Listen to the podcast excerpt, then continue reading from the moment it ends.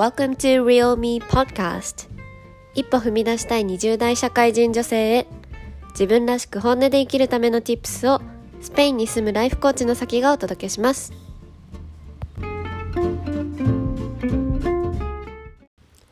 こんにちは、さきです。皆さんお元気ですか？今日もこのポッドキャストを聞きに来てくれてありがとうございます。えっとですね私は最近ですねまたバントリップに行っていて今回は結構夏はねあの海とかビーチ沿いに行ってたんですけど今回は山に行ってきました。山に住んでるあの彼の友達がいてでそこに遊びに行っていろんな滝とか川とか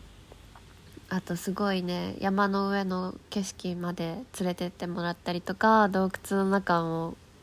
連れてってもらったりとかして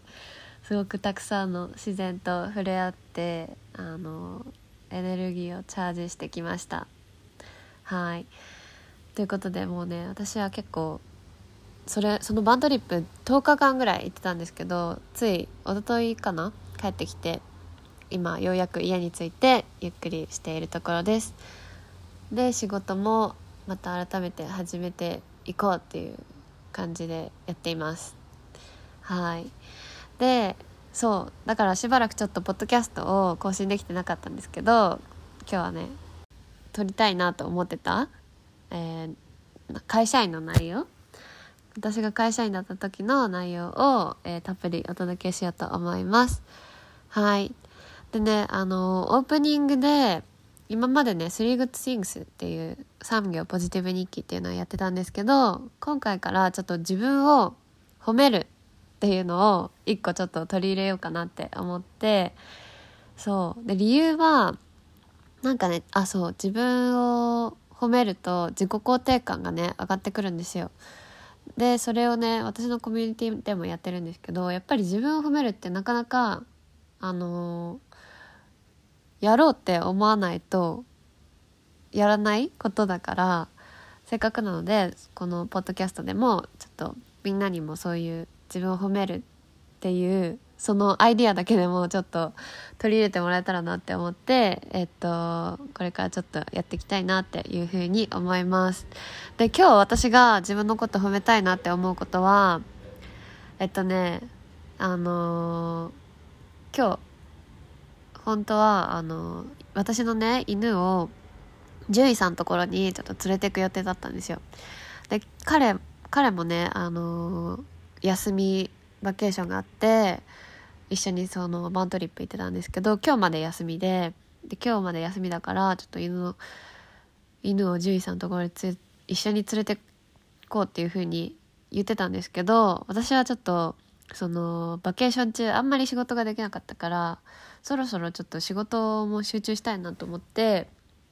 で最初は一緒にそれの獣医さん行こうって言ってたんですけどやっぱりちょっと一人で行ってもらってもいいかなっていうのを言った私は家でちょっと仕事するからあの彼に一人でちょっと獣医さん行ってもらってもいいかなっていうので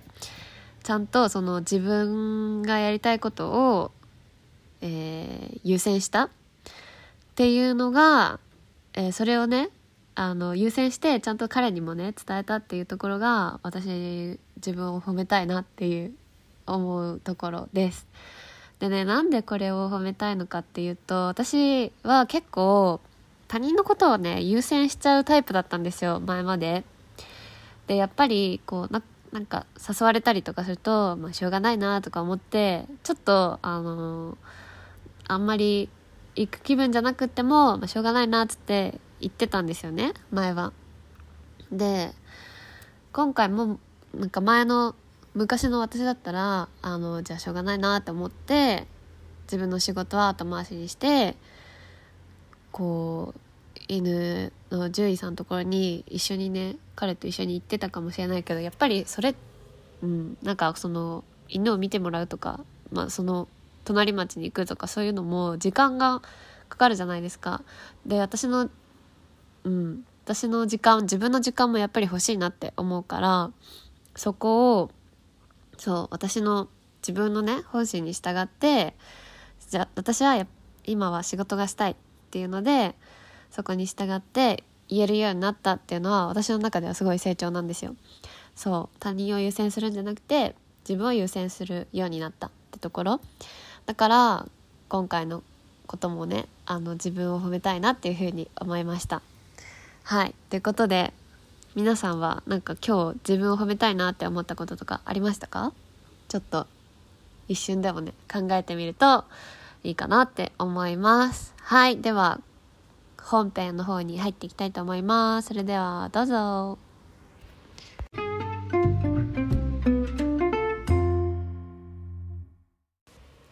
はい、今日はですね会社員時代の私の経験を振り返ってありのままに伝えたいなというふうに思ってます。でこのねテーマにしたのにはある経緯があってこの前ふとあの私の携帯のメモをね整理してたんですよ。でなんかその時にあの遡メモを遡ってたら会社員時代に書いたメモがね残ってたんですよね。で私の携帯 iPhone なんですけど iPhone ってこう携帯新しくしてもメモとかを引き継げてだからこれまでこう携帯何回か変えたけど当時のがずっと残ってたんですよね。でその時の会社員時代のメモをインスタのねストーリーにあげたらあの会社員でね今働いてる人とか元会社員だった人からメッセージをもらってすごく共感しますっていうふうに言ってくれてで私の会社員時代についてもっと詳しく聞きたいっていう人がいたのでこのポッドキャストでももっとちょっと詳しく話すことにしましたであのそのフォロワーさんからね質問をたくさんいただいたのでそれにちょっと答えていくことでこれから就活する人とか今会社員として働いてる人あとはまあ会社でモヤモヤした経験がある人とかに少しでもためになったらいいなっていうふうに思っています。はいじゃあねちょっと質問にちょっとどんどん答えていきたいと思うんですけどまずはうんとどんな会社だったかっていうところなんだけど私の会社は、えー、旅行会社だったんだけどこう普通の観光旅行じゃなくって海外出張専門の旅行会社っていうちょっと特殊な旅行会社だったんですよね。でなんだろうなまあ自分の会社の人が出張行く時とかじゃなくて別の会社の人？別の会社の人の出張行く時のフライトの予約とかビザビザの取得とかのサポートをしていましたなんでそういうサポートが必要なのかっていうとなんかやっぱりその他の会社の人ってその人のまあ仕事があるわけじゃないですか。で、まあ、出張行くことは必要だけどでもその出張のねフライトの予約とかをその出張行く人があの全部自分でやってたら本業の仕事がなんかおろそかになっちゃうっていうかそっちの方が大事なのにあのフライトとかに時間を取られちゃったりあと変更とかもね急な変更とかも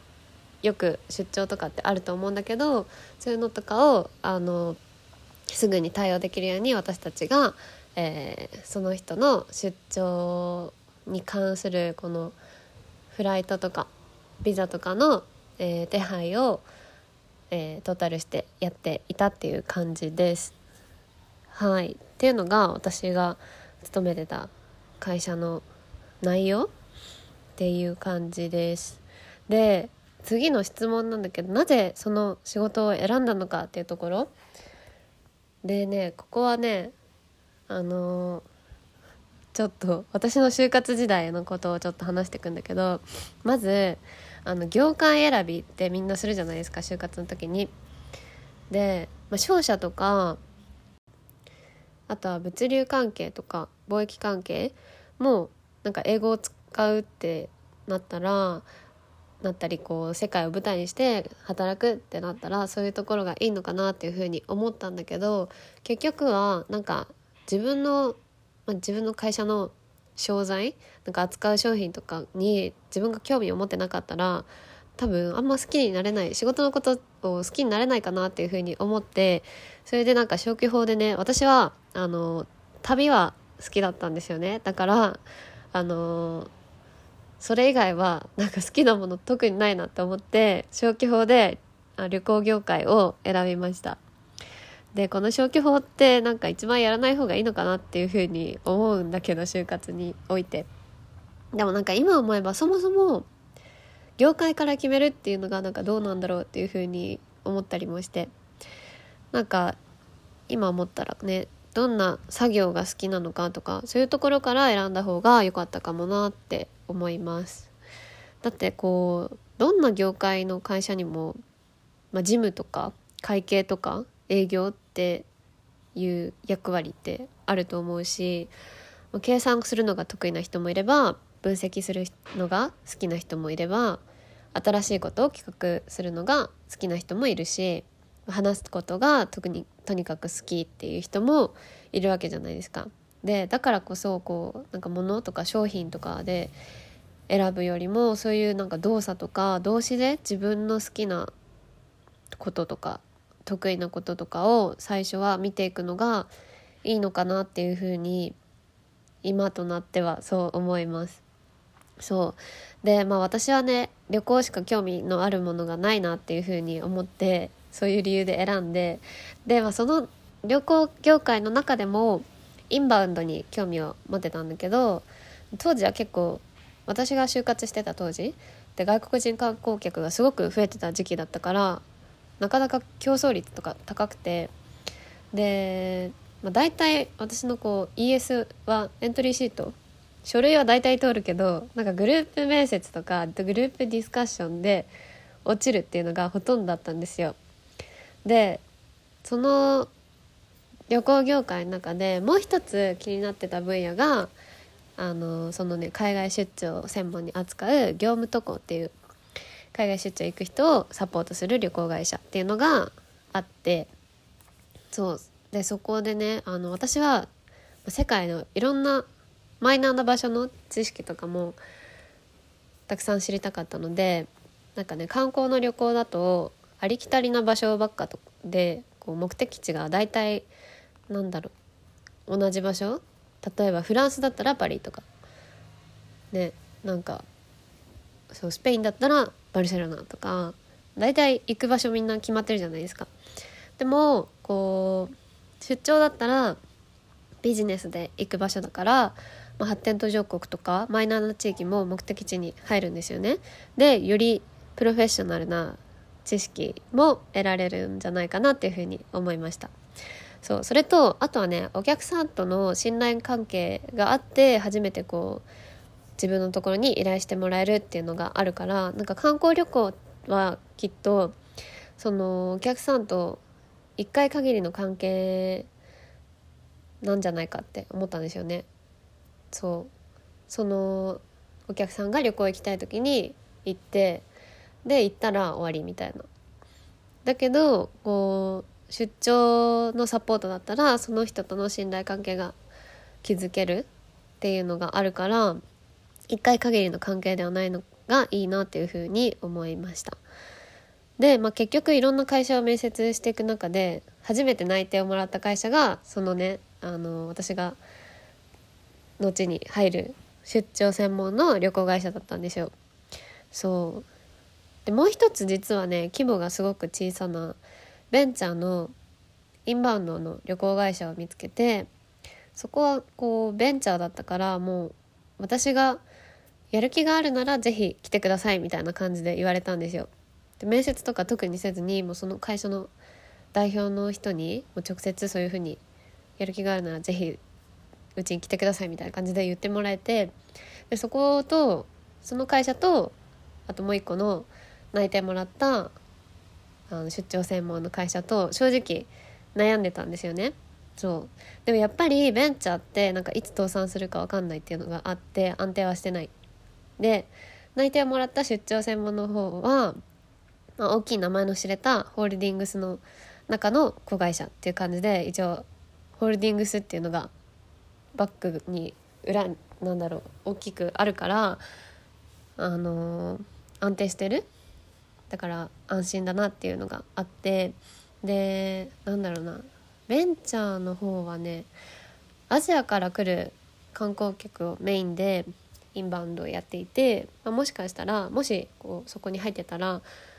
東南アジアに出張に行く機会とかもあったかもしれないからすごく出張行けるってワクワクするなと思って 迷ったんだけどああのそのことをね迷ってるってことをこう親にもちょっと話してでそしたらなんかもう親からしてもホールディングスの方が安心だっていう風に言われたしあとはなんかね周りの友達とかサークルの人とかみんなすごくね優秀で有名企業にみんな内定もらってたんですよ。でそれもなんかプレッシャーだったんですよね。そう。なんか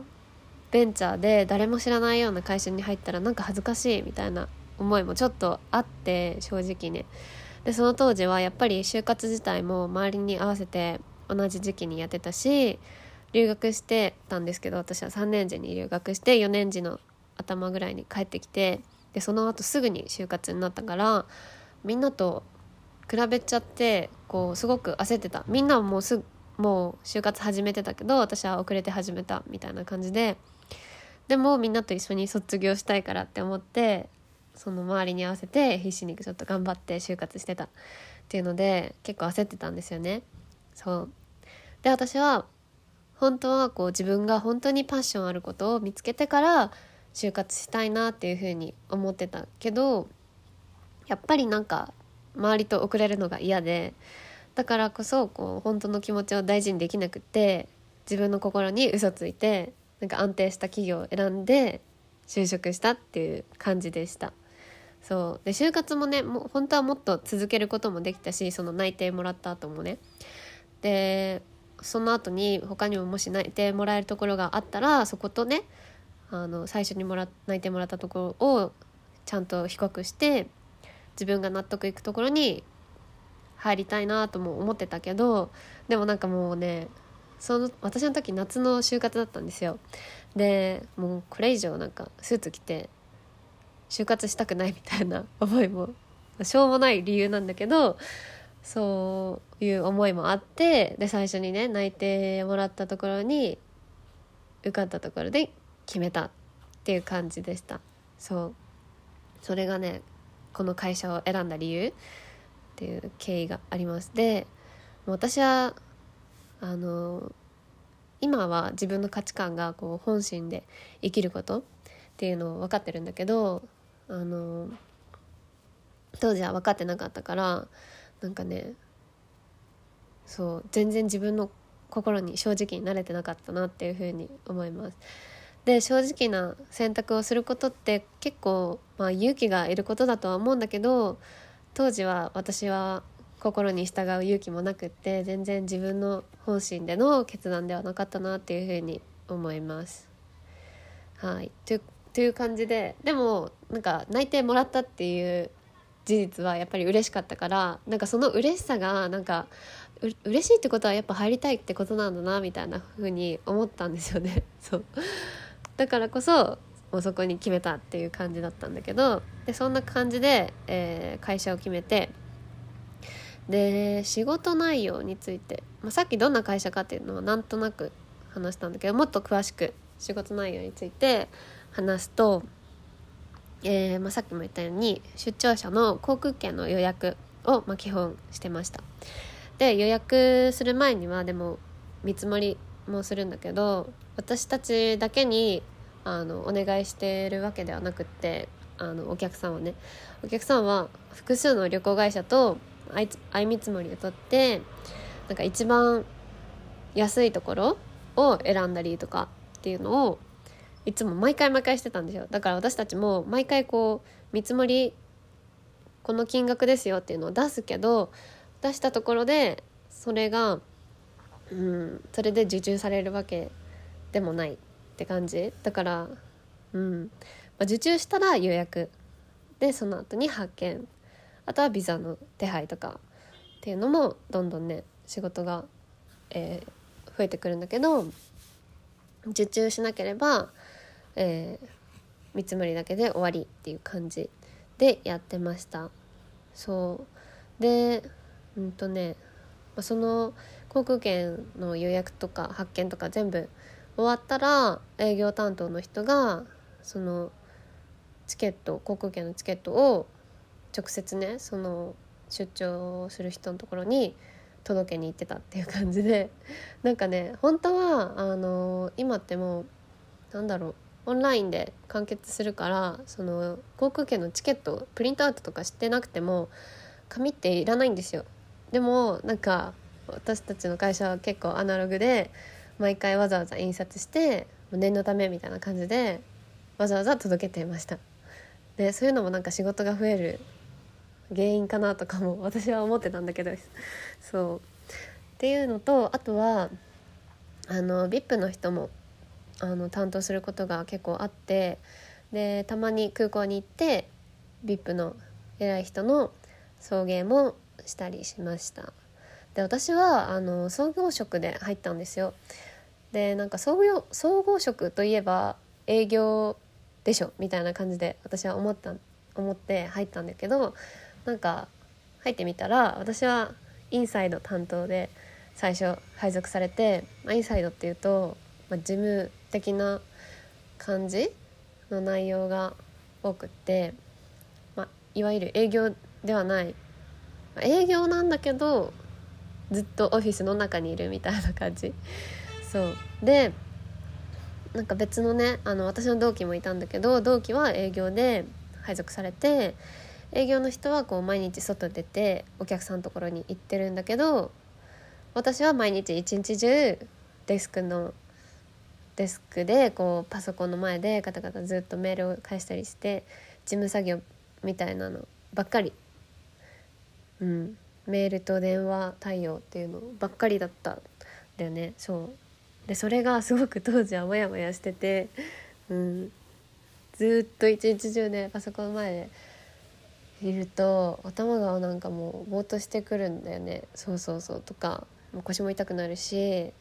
めっちゃ外出たいなっていう風に当時は思ってました。そう。でなんかオフィスの私のいたオフィスの窓ってこうブラインドも全部閉まっててなんかこう時間が経っても外がもう夕方なのかとか雨が降ってるのかとかそういう天気も仕事してると全然わかんないんですよ。そうなんかそれもすごく嫌だなと思ってなんかずっと外出たいなっていう風に思ってました。そう。で、まあ、正直なこと言うと私は人見知りだし初対面の人とかと話すのってそんなに得意じゃないから営業ってあんまり向いてないなっては思っていたんだけどでもとにかく一日中オフィスの中にいるっていうのが耐えられなくてそう。でもちろんお客さんの顔も直接見たいなっていうふうに思ってたしそういう理由で営業の人いいなっていうふうにずっとね思ってました。そう。でなんか部長とかにも営業やりたいですみたいなことを言ってちょっとアピールしてたんですけど、まあ、その理由っていうのはなんかもうずっとオフィスにいたくないからっていう理由が大きくて。でもなんかそのね営業になりたいっていう願いが3年目になってようやく叶ってで3年目からは営業として今度は毎日お客さんのところに行くっていうスタイルもう真逆のスタイルに変わりました。でその時ねあの営業になって外に出れたっていうのは本当によく良かったなって思ってそれだけで外に出るだけで気分転換になるしあとはねこういろんな国の大使館に行ってビザの手続きやったりとかあとは空港に行ったりとかするのも気分転換として良かったです。あと私のオフィスとお客さんのねあのオフィスがすごく一駅分ぐらいとかで近かったからあの自転車で通ってたんですよ。その自分のオフィスからお客さんのオフィスにね。その自転車乗ってスイスイって行くのもなんか爽快だなっていうふうに思ってました。はい。っていう感じのが大体の、えー、仕事内容ですね。うん。そうそうそう。で他にも質問もらったんだけどあの職場でのね人間関係はどうだったかっていうのを質問をもらったんだけどこれについては私のチームはめちゃくちゃ人間関係良かったんですよ。でトータルで見ると本当に優しい人ばっかりでで他の部署には結構癖が強くて問題を起こす人とか怒鳴る系の人とかもいてなんかみんな同じフロアだったから他の部署も。だから怒鳴ってるのとか他の部署の人がこう怒鳴ってるのとかが聞こえたりとかもしてその時はなんか嫌だなみたいな風にどうしても思ってしまったけどこう自分の部署にそういう人がいなくてよかったなっていう風に思ってました。そう。でチームの人は私の私が例えば予約のミスをしてすごい損失が出てしまった時とかももう怒らずにね落ち着いてじゃあそれはじゃあこうやって対応しようみたいな風に上司が教えてくれてそれがね本当にありがたかったです。怒る人が本当にいなかった。うん。みんなね天使のような人ばかりでした。でお客さんも基本的にはいい人ばっかりでで、まあ、全員と仲良かったっていうわけではないけどお客さんでこう仲良くなった若手の人とかとあの私の同期とプライベートで仕事終わりに飲み会したりとかもしてました、まあ、それぐらい仲良くなった人もいます。唯一ちょっとなんだろうでも苦しんだっていう時もあって人間関係でね。それは私が1年目の時にベテランの先輩の人がねちょうど妊娠をしてで私はその人の代わりを担当することになったんですよ。で当時は、まあ、妊娠するとこうその日によって体調がいい日もあれば悪い日もあってなんかその先輩はこう毎日出社するのか遅れてくるのかそれとももうその日はもう来なくて休みなのかっていうのがその日になんないと分かんなくってそれがねなんかお客さんにこう電話かお客さんから電話かかってきた時に「まあ、その先輩のまるさんいますか?」っていうふうに電話で聞かれても「いやちょっと今日出社するか分かんないですね」みたいなふうに言って代わりに私がね要件を聞くんだけどでもそのねお客さんの案件について先輩からあの直接引き継いでるわけでもないし予約のシステムもねまだ1年目だからまだ使いこなしてるわけじゃないから、まあ、操作も遅いしとにかくこう分からないながらにずっと突っ走っててでその先輩がね、まあ、出社したと思ったら、まあ、私の私はその人がねいない間その人の案件を代わりにねやってたのになんかそのその先輩から「ありがとう」の一言もなくてなんかその代わりに「これは何でこうしたの?」みたいなこととかすごい低いトーンで聞かれてめっちゃ怖って思ったりとかしてしかもなんかその先輩はねなんかお客さんと話す時はもうめっちゃなんか声変わってすごく高い声で可愛い声でなんか丁寧に感じいい人みたいな風に対応するんですよそう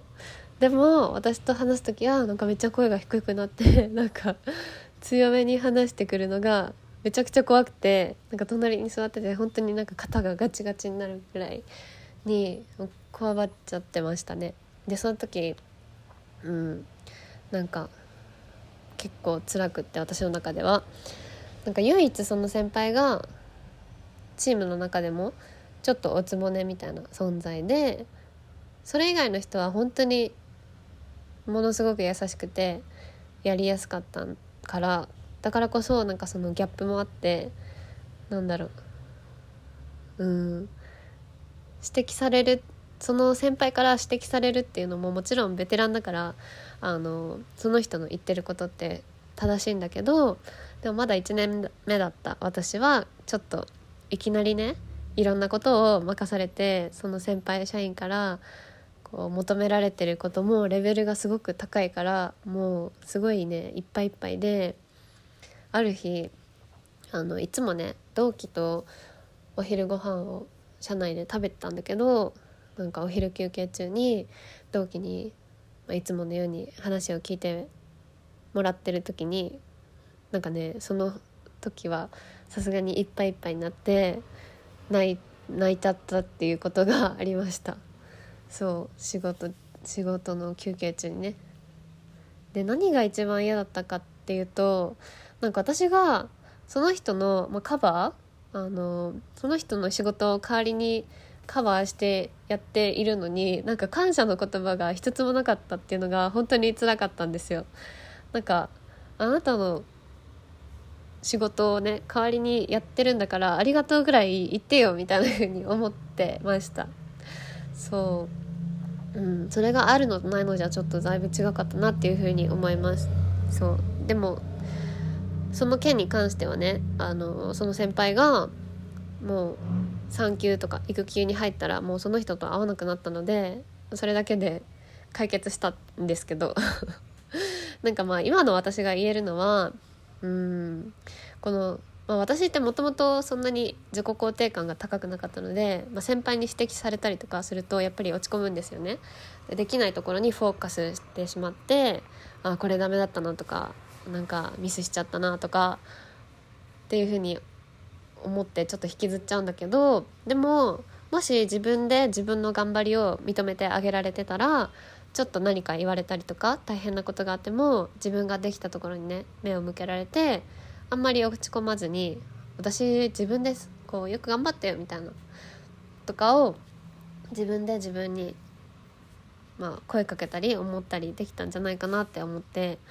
例えば、まあ、電話取るのはよくできてたし、まあ、こういうことがあってお客さんにも感謝されてよかったじゃんみたいなことを自分に言い聞かせてあげられたんじゃないかなっていうふうに思います。そうだから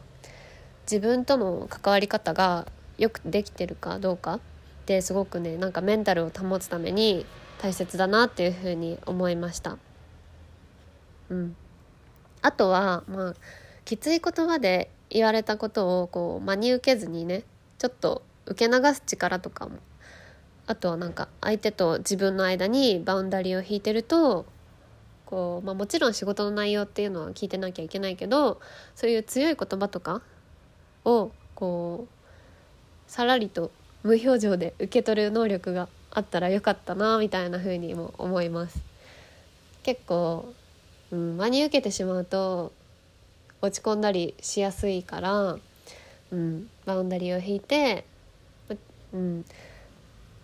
相手の言い方が、まあ、もちろん強いとこう圧倒されちゃうけどその人の言葉の裏に隠されてるニーズとかなんか本当はなんか強い言葉言ってるけどでも本当は何を求めてるんだろうなとかそういうのを例えばねこう私に成長してほしいと思ってるのかなとかもっとできると思ってくれてるのかなとかそれともお客さんに迷惑かけるのが嫌なのかなとか、まあ、言葉だけでその言葉を真に受けて捉えるんじゃなくってその人の裏に隠されたニーズとかを考えることができたらそれもいちいち落ち込まずに済んだのかなみたいな風にも思います。うん。まあ、その頃は相手のニーズが何何かとかそんなことは一切考えてなかったんですけど。そうそういうのも、まあ、今思えばこう自分が辛かった時にできたことかなっていうふうに思います。はい。では次の質問に行きます。次の質問は、えー、私は入社する時からこの会社は数年だけって考えながら働いてました。さきさんは当時どんなことを考えながら働いてましたか？その会社でキャリアを築こうっていうふうには思ってましたか？っていう質問です。私はねなんか安定した企業をね選んだからにはあの多分長く働けたらいいなっていうふうには思ってたと思います。そう最初からここは数年だけっていうのは当時あんまり考えてなくって入社する時はねでもこうさっきのね先輩社員の話でもあったんだけど本当にこう1年目から残業が月にもう80時間近くとかしてたんですよ。で定時が6時10分でほぼそう定時がその時間なのにほぼ毎日9時とか10時とか時には終電の時間とかに帰ってたんですよね。で夜ご飯も食べずになんかねあのソイジョイとか あなんだそうなんとかバーみたいな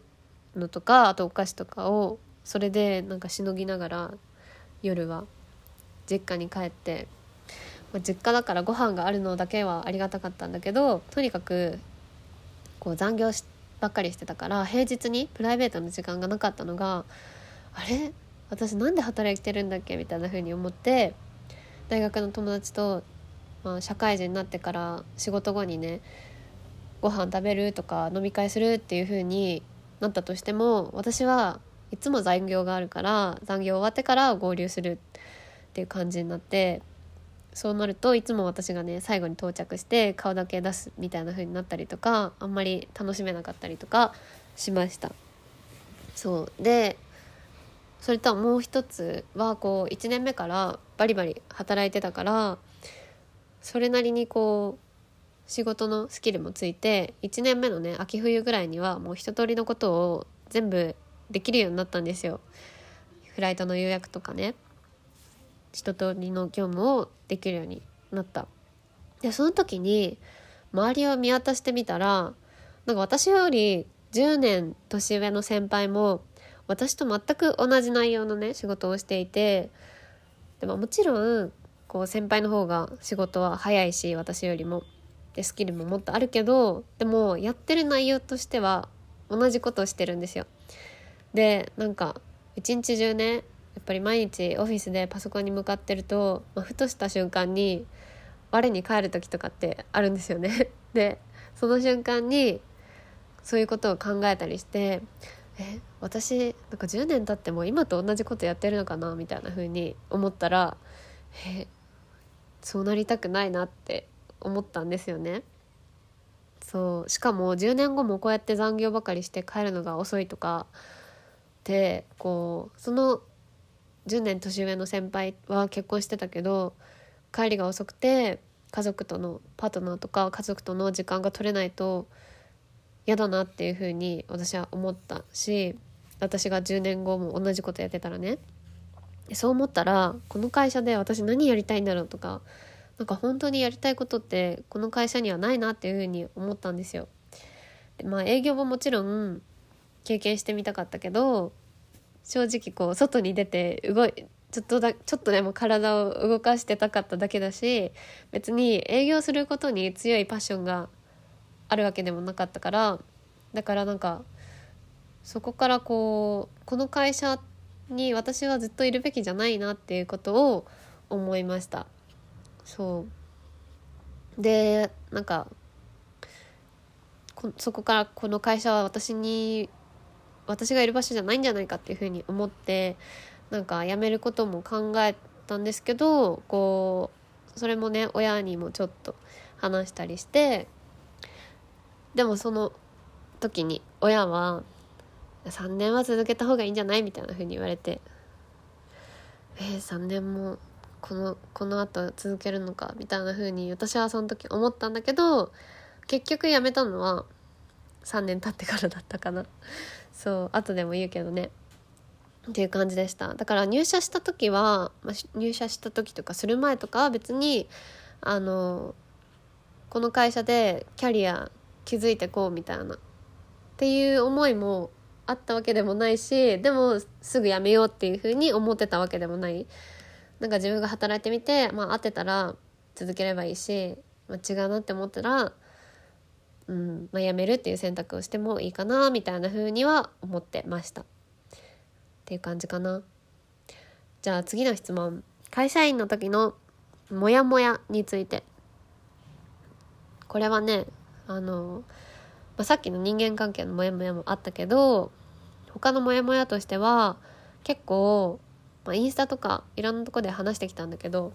学生時代に私は一番頑張ってきたことが英語だったんですよ。その英語を会社で活かせなかったっていうのが私の一番のモヤモヤでした。なんかねあでも一応こう私の会社に英語をよく使う部署っていうのがあったんだよね一つだけ。で私はその部署にね行きたかったんだけど私の会社はね当時は、部署の配属希望っていうのを出せなかったんですよ。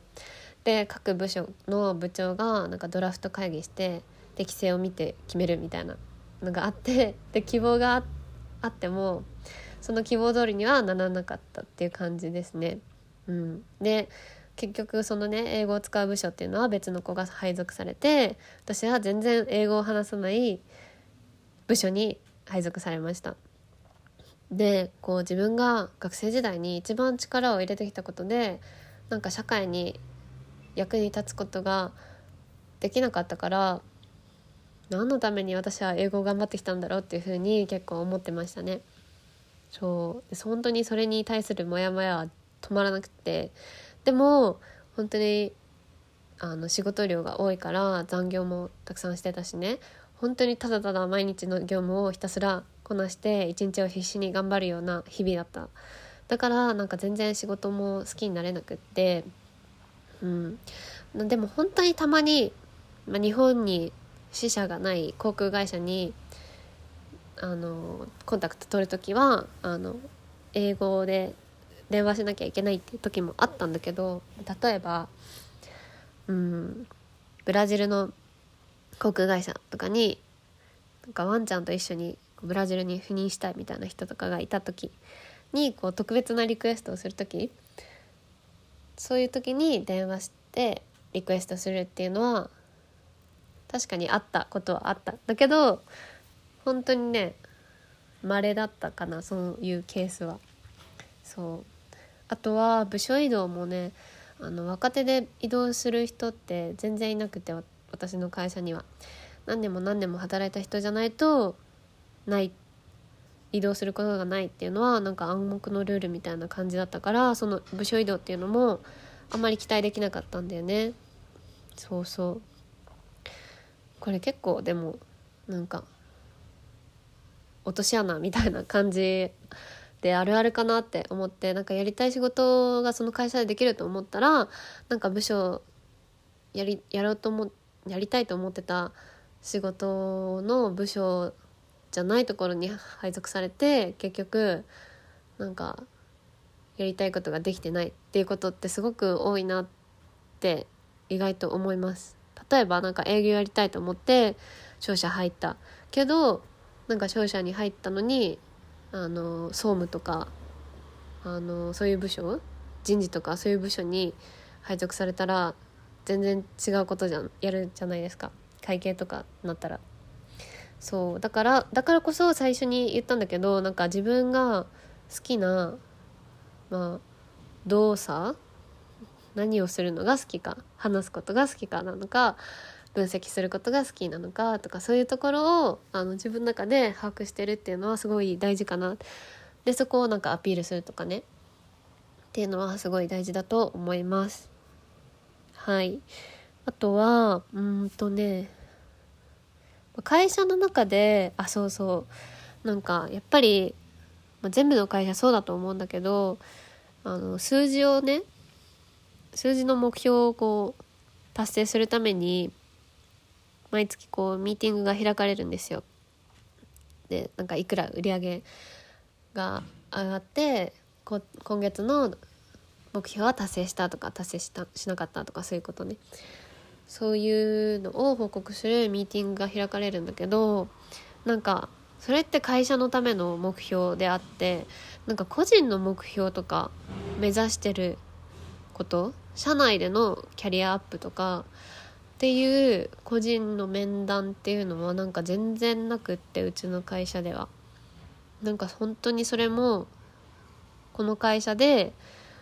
将来に期待できなかった一つの理由かなっていうふうに思います。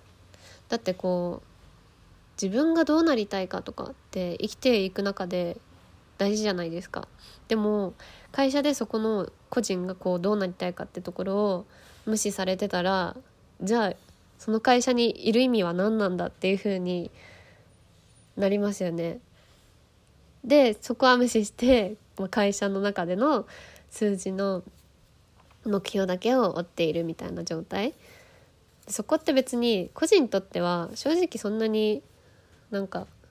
重要じゃない、まあ、私にとっては重要じゃなかったんですけど、まあ、それでねうんなんか目標達成してなんか自分が評価されるっていうところ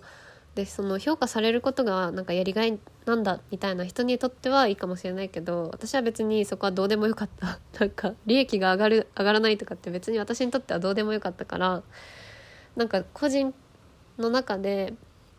うん、自分がどう、うん、キャリアアップしていきたいかみたいなところも全然その会社の中で見えなかったんですよね。そうだからそこもなんかここにいる理由はないなんだろう みたいな風に思ってました。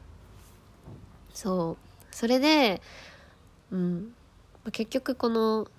英語が使えないモヤモヤってところについては、えっと、私はこう会社で英語が使えないんだったらじゃあプライベートで英語を使える環境を探そうっていうふうにちょっと方向転換してでなんか英会話教室とかそういうのも、まあ、一応見たんだけど結局は外国人とシェアハウスをするっていう決断に至りました。そう日本の中でもあの住んでる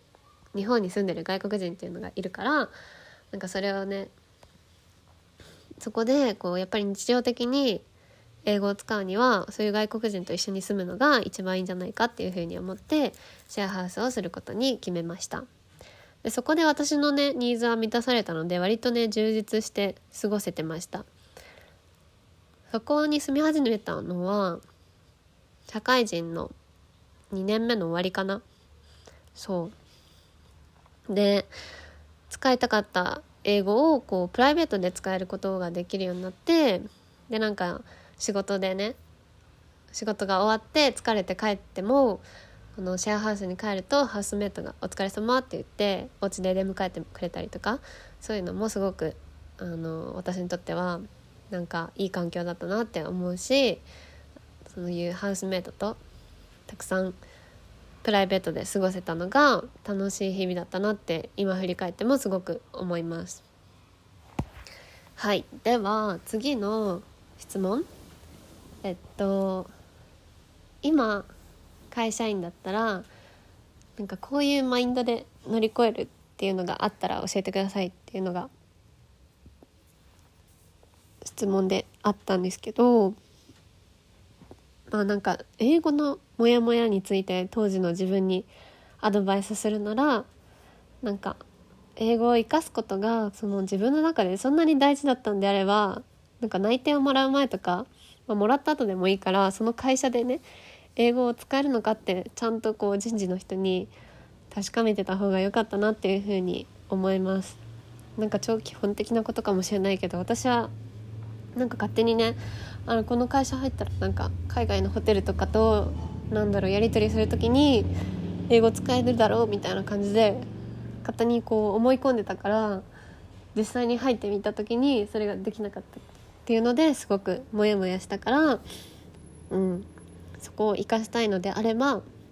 うん、事前にその会社に確認していくおくのがいいと思います。あとはなんか就活の時に英語で何をしたいのかっていうのもちゃんと考えるべきだったなっていうふうに思います。まあ、結果ねこうプライベートでもシェアハウスで住んだから満足したんだけどでもなんかその英語を私みたいに、まあ、趣味でも趣味でもいいなら会社で使う必要ってないしでもやっぱり毎日英語を話すのと話さないのじゃ英語のレベルって本当に差が開いてしまうと思うから会社で毎日使いたいなら確実にねそれが叶うものを選ぶべきだったなっていうふうに思います。うん、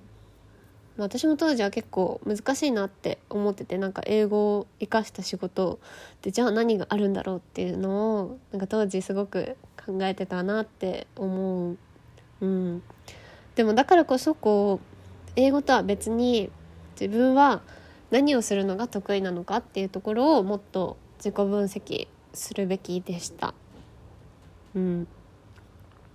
そうそうちなみにこう私は今把握してる自分の得意っていうのを言うと誰かに寄り添うとか親身になることとかあとは細かいところにもすぐ気が付くからチェックするとかね、うん、ダブルチェックするみたいなのもすごく得意です。あとは話を聞くとか臨機応変に対応するとかっていうところも得意なとこだなっていうふうに思います。みんなもそういうところをちょっと考えてみるといいんじゃないかなっていうふうに思います。はい、では次の質問。あと2つかな。次の質問はなんか当時会社員時代のなんか目標とか夢はありましたか？っていうことなんだけど当時の目標っていうのはやっぱり会社の中での目標っていうのはさっきも言ったようになくって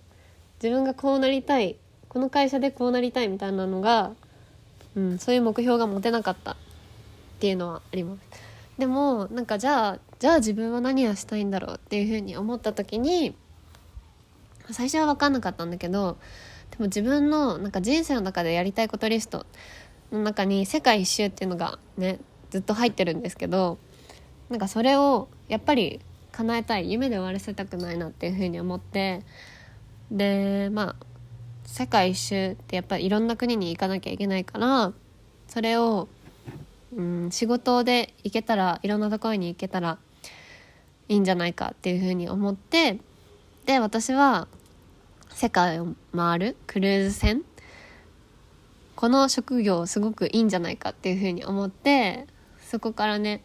社会人2年目ぐらいかなそのくらいからなんかそのクルーズ船の仕事に憧れるようになって自分の夢になりました。この仕事絶対楽しいって思ってうんなんか仕事するのもなんかどう多国籍の人と一緒に働きたいなって思ってたからクルーズ船だったらいろんな国からの人があのスタッフとして乗ってるだろうしでお客さんも多国籍。うん。でいろんな国にも行けるっていうのですごく魅力的に感じたんですよね。でそこから、まあ、スペインに行くっていうのもつながってくるんですけどなんか最初はクルーズ船なんか憧れを持ってたけどででもなんか自分はそんなのなれるのかみたいな風に思っててなかなかなんか行動ができなくって。でもこうそのねクルーズ船の資格条件その応募する条件とかを見てるとそのねホスピタリティの経験とあと英語プラスアルファでもう一もう一カ国、えー、ヨーロッパの言語が必要っていうのを見たんですよ。そういうのがどこにどこのねクルーズ船にも書いてあってあじゃあやっぱそれって必要なんだなっていうふうに思ってでなんか私の夢をじゃあ叶えるためにどっちもこう修行しに行こう経験積みに行こうっていうことで私はスペインにワーホリに来て、えー、ホテルインターンをすることになりました。そうそれがなんか当時持ってた夢ですね。まあ一つの夢世界一周することっていう夢のためのまた別の夢って感じかな。なんか世界一周するためにクルーズ船で働くみたいなっていう夢がありました。はい。うん。みんなの夢とかなんか会社員時代の夢とか目標とかもなんか聞いてみたいな。もしよかったら教えてください。はい。では最後のえー、もう2つあったな質問。そう。じゃあえー、最後から2番目の質問は辞めるきっかけになったこと。は何ですかっていう質問なんだけど。うんこれはね辞めるきっかけになったのはあそうそう。なんか、まあ、そのシェアハウスで住み始めて結構周りに日本人もいたんだけど日本人の子も結構みんな海外経験があったりとかこれからワーホリ行きたいみたいな人がいてっていうのとこう外国人で一緒に住んでる人も、まあ、日本にワーホリ来てる人とかインターンに来てる人とかがほとんどだったんだよね。そういう人たちを見てなんか結構刺激を受けて自分もまた海外行きたいっていう思いが結構増してきた一緒にそういう人と住むとかなんか一緒に過ごすとやっぱり、うん、気持ちが高まってくるんだよね。そう。なんかやる気が出てきたりとか勇気をもらったりとかっていうのがあってなんか私も海外挑戦したいなみたいな思いがその時に出てきました。でそう。それとプラスしてあともう一つきっかけになったことがあってなんか私の同期私の同期もなんか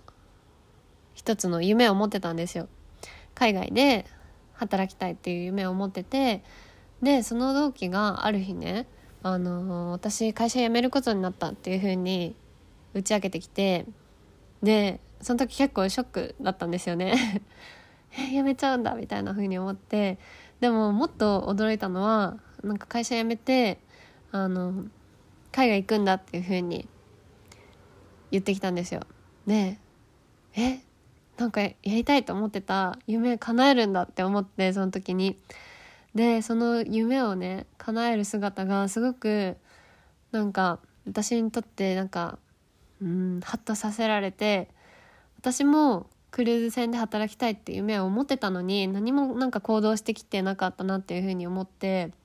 で私は今まで何してきたんだろうっていうふうに思ったんだよね。そうその時になんか結構火がついて 私の中で。でなんか今まで行動してなかった分なんかもうえ私ももう行こうみたいな海外行こうっていう気持ちになったんだよねその時。それが結構大きなきっかけでうん、その同期の子が辞めて海外行くっていうことを知って私もなんかいい加減行動しなきゃみたいな風な思いになりました。そうそうそう。それでそっから本当にトントン拍子でいろいろエージェントと連絡取ったりとかスペインに行くっていうことが決まったりとかしてで辞めることにつながったかなって思います。そうなんか面白いのは 私の同期東京には6人私含めて6人いたんだけどなんかそのさっき言った同期がをうんその同期が海外行くって言ってでもう一人もなんか海外行こうと思ってたらしくってなんかそのちょっと後にその子も海外で働くってことになってで私もあの海外行くワーホリ行くってことに決めてでもう一人もなんかねもう一人はあの彼が外国人だったんだけどそのその彼と一緒になんか海外住むことにするみたいなことを言ってて なんかね一気にね6人中4人一気に同じ時期に辞めたんですよ。しかもみんな海外別の国に行くっていう っていう面白いことが起きました。そうそうそう。はい。でまああそう最後にね質問もらったのが会社員だからこそ逆に良かったことってありますか？っていう質問をもらいました。これはねもちろんあります。良かったこと。いろいろちょっと話していくと一つは一つ大きかったのは社会人のマナーが身についたこと。メールの打ち方とかもねビジネスメールの打ち方を学ぶことができた。そう。っていうのがあります。でもなんかまあそれってまあ社会が作ったあるべき丁寧な形みたいなその社会社会人のマナーみたいなのってだからなんか日本の社会の中では重要とされてるけど、まあ、正直私の中では丁寧なマナーを知ってて、うん、それができることって、まあ、自分にとっては別に重要ではなかったかなって思います。むしろなんかそういう硬い言葉とかいちいちなんか毎回毎回お疲れ様ですとかお客さんにお世話になっておりますみたいな毎日こう話してるのに一日の中でも何回も話してるのに 毎回毎回メールでお世話になっておりますみたいな風にその言葉を入れなきゃいけないのが本当に私は当時意味が分からなくて なんで毎回これをわざわざ言わなきゃいけないんだろうみたいな風に思ってた？お疲れ様ですとかお世話になっておりますみたいな。よろしくお願いしますとかね。うんそういうのがあったかな。私は自分の中では重要じゃなかったなっていうふうに思うけど、まあ、日本の社会にとっては、まあ、日本の社会で生きていく上ではまあ大切なのかな、まあ、大切とされてるのかなと思います。うん、でもまあ英語のねビジネスメールとかこうビジネスでのやり取りってその辺は割とシンプルだからそっちの方が私は気が楽だし好きだなっていうふうに思ってました。そううんあと良かったことはあの旅行会社って結構航空会社とのつながりが、まあ、強いんですけどその航空会社のなんかねグッズとかをもらえたんですよ。なんかこう航空会社が新しいサービスとかを提供する時にそれをどんこういうサービスですよとか新しい路線が出ましたよみたいな時に旅行会社に来てなんかプレゼンしてくれるんですよね。その時にプレゼン参加してくれた人とかにあのグッズをくれたりとか例えばペンとかノートとかうんたまに なんかすごいグッズじゃないけどなんかお弁当もらったりとかもしてなんかそういうのはラッキーって思ってました。ただでそういうのもらえたこと。あとはえっと航空会社の特典も使うことができました。なんかこれはね、まあ、特典ってまあいわゆるディスカウントなんだけどこれは毎ずっと出てるわけじゃないけどなんか不定期で、まあ、各航空会社が旅行会社向けとかにあの安く提供してくれる時があってそれを使って結構ねあのこの前のポッドキャストでも私が旅したこう26カ国の中でも結構話したんだけど私は私は結構その特典を使って安く海外に行ったりとかを、えー、してました。それが良かったことかな。あとはね空港に行けたことも良かったなって思って、まあ、空港に行くと本当にねワクワクするんですよね。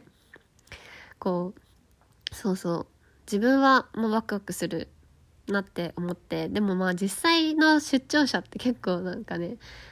頻繁に行く人とかは、まあ、すごく疲れるみたいで出張レポートとかも書かなきゃいけないし飛行機の中でも仕事したりとかしてるから、まあ、本当に出張に行く人からしたら大変だみたいなのをお客さんのね秘書から聞いたりもしました。でも自分は、まあ、自分が出張してるわけじゃない。私が出張してるわけじゃなくて、まあ、空港に行ってお見送りしたりとかっていう作業を、うん、するのは、まあ、自分がテンションが上がるから良かったなって思います。あとはうんと海外研修に行けたこと。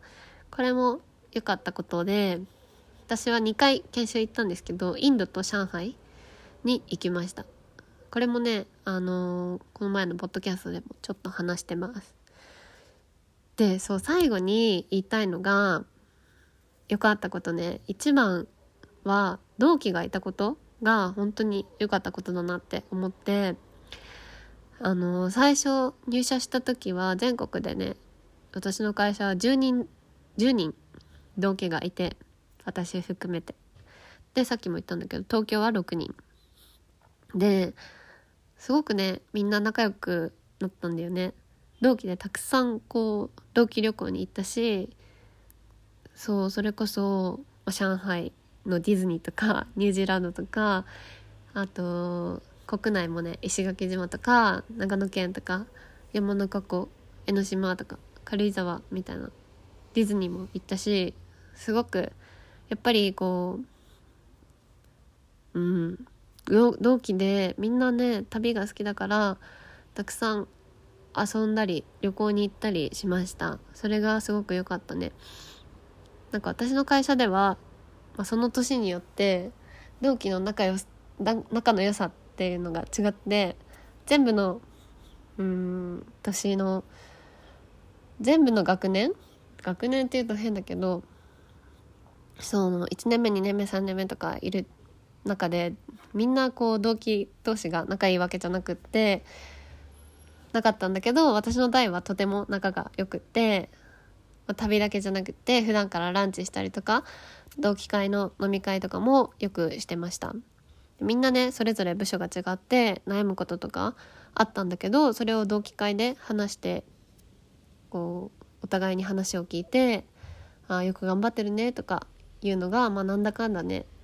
楽しかったなっていうの思います。でこの前ねなんか昔の同期の写真を見返しててなんかちょっと戻りたいってその時は思っちゃいました。そう。それぐらいなんかね同期のことはすごくあのー、大好きであのこの同期がいてよかったなっていうふうに思ってます。そうちなみにねあの最初は全員全部で10人だったんですけど同期が。今はねもうほとんど辞めちゃって残ってるのが3人かな。そう3人ぐらいしかいないかな。っていう感じです。っていうのがあの会社員にな会社員としてあの入社してよかったことです。はい。ということでたくさんちょっと私のね会社員時代の話をペラペラ話してきたんですけどいかがだったでしょうか？あの共感するところもあったりとかあのアドバイスするなら今の自分がアドバイスするならってところとかも参考になってたら嬉しいなと思います。では今回も最後まで聞いてくれてありがとうございます。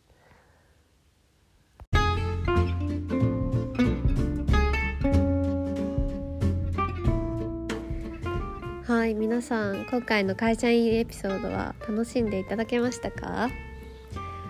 あのー今ね会社員の人もそうじゃない人もなんか会社員あるあるとかもしかしたらあったかもしれないしあとはね旅行会社についてね知らなかった人も今回のエピソードを聞いてなんかちょっと新たに知ったことがあったらいいなっていう風に思います。割とね本当に私の会社員時代の話をリアルに全部話したのでみんながちょっと知りたいなって思ってたことが、あの伝わってればいいなっていうふうに思います。はい。あと今日はちょっと、えっと、一つお知らせがあってちょうどね今日さっき、あの私のね個人のウェブサイトをローンチしたんですよ。ずっとちょっと練り続けてたウェブサイトだったのでようやく今日それをオープンすることができてすごく嬉しいなっていうふうに思ってます。であの中身については私がこうどういう思いでライフコーチをしているかっていうところとかあとは自分の私のサービスコミュニティとかコーチングについて、えー、詳しく載っているのでそういうサービスが気になる人にとっても、えー、詳しく分かるようになっています。もしあそうあとはねポッドキャストとかノートとかにも全部飛べるようになってるのでもしよかったら是非見てもらえると嬉しいです。このポッドキャストの概要欄にリンクを貼っておきますね。是非チェックしてみてください。はいということで最後まで聞いてくださって本当にありがとうございます。また次回のエピソードでお会いしましょう。See you next time. Bye.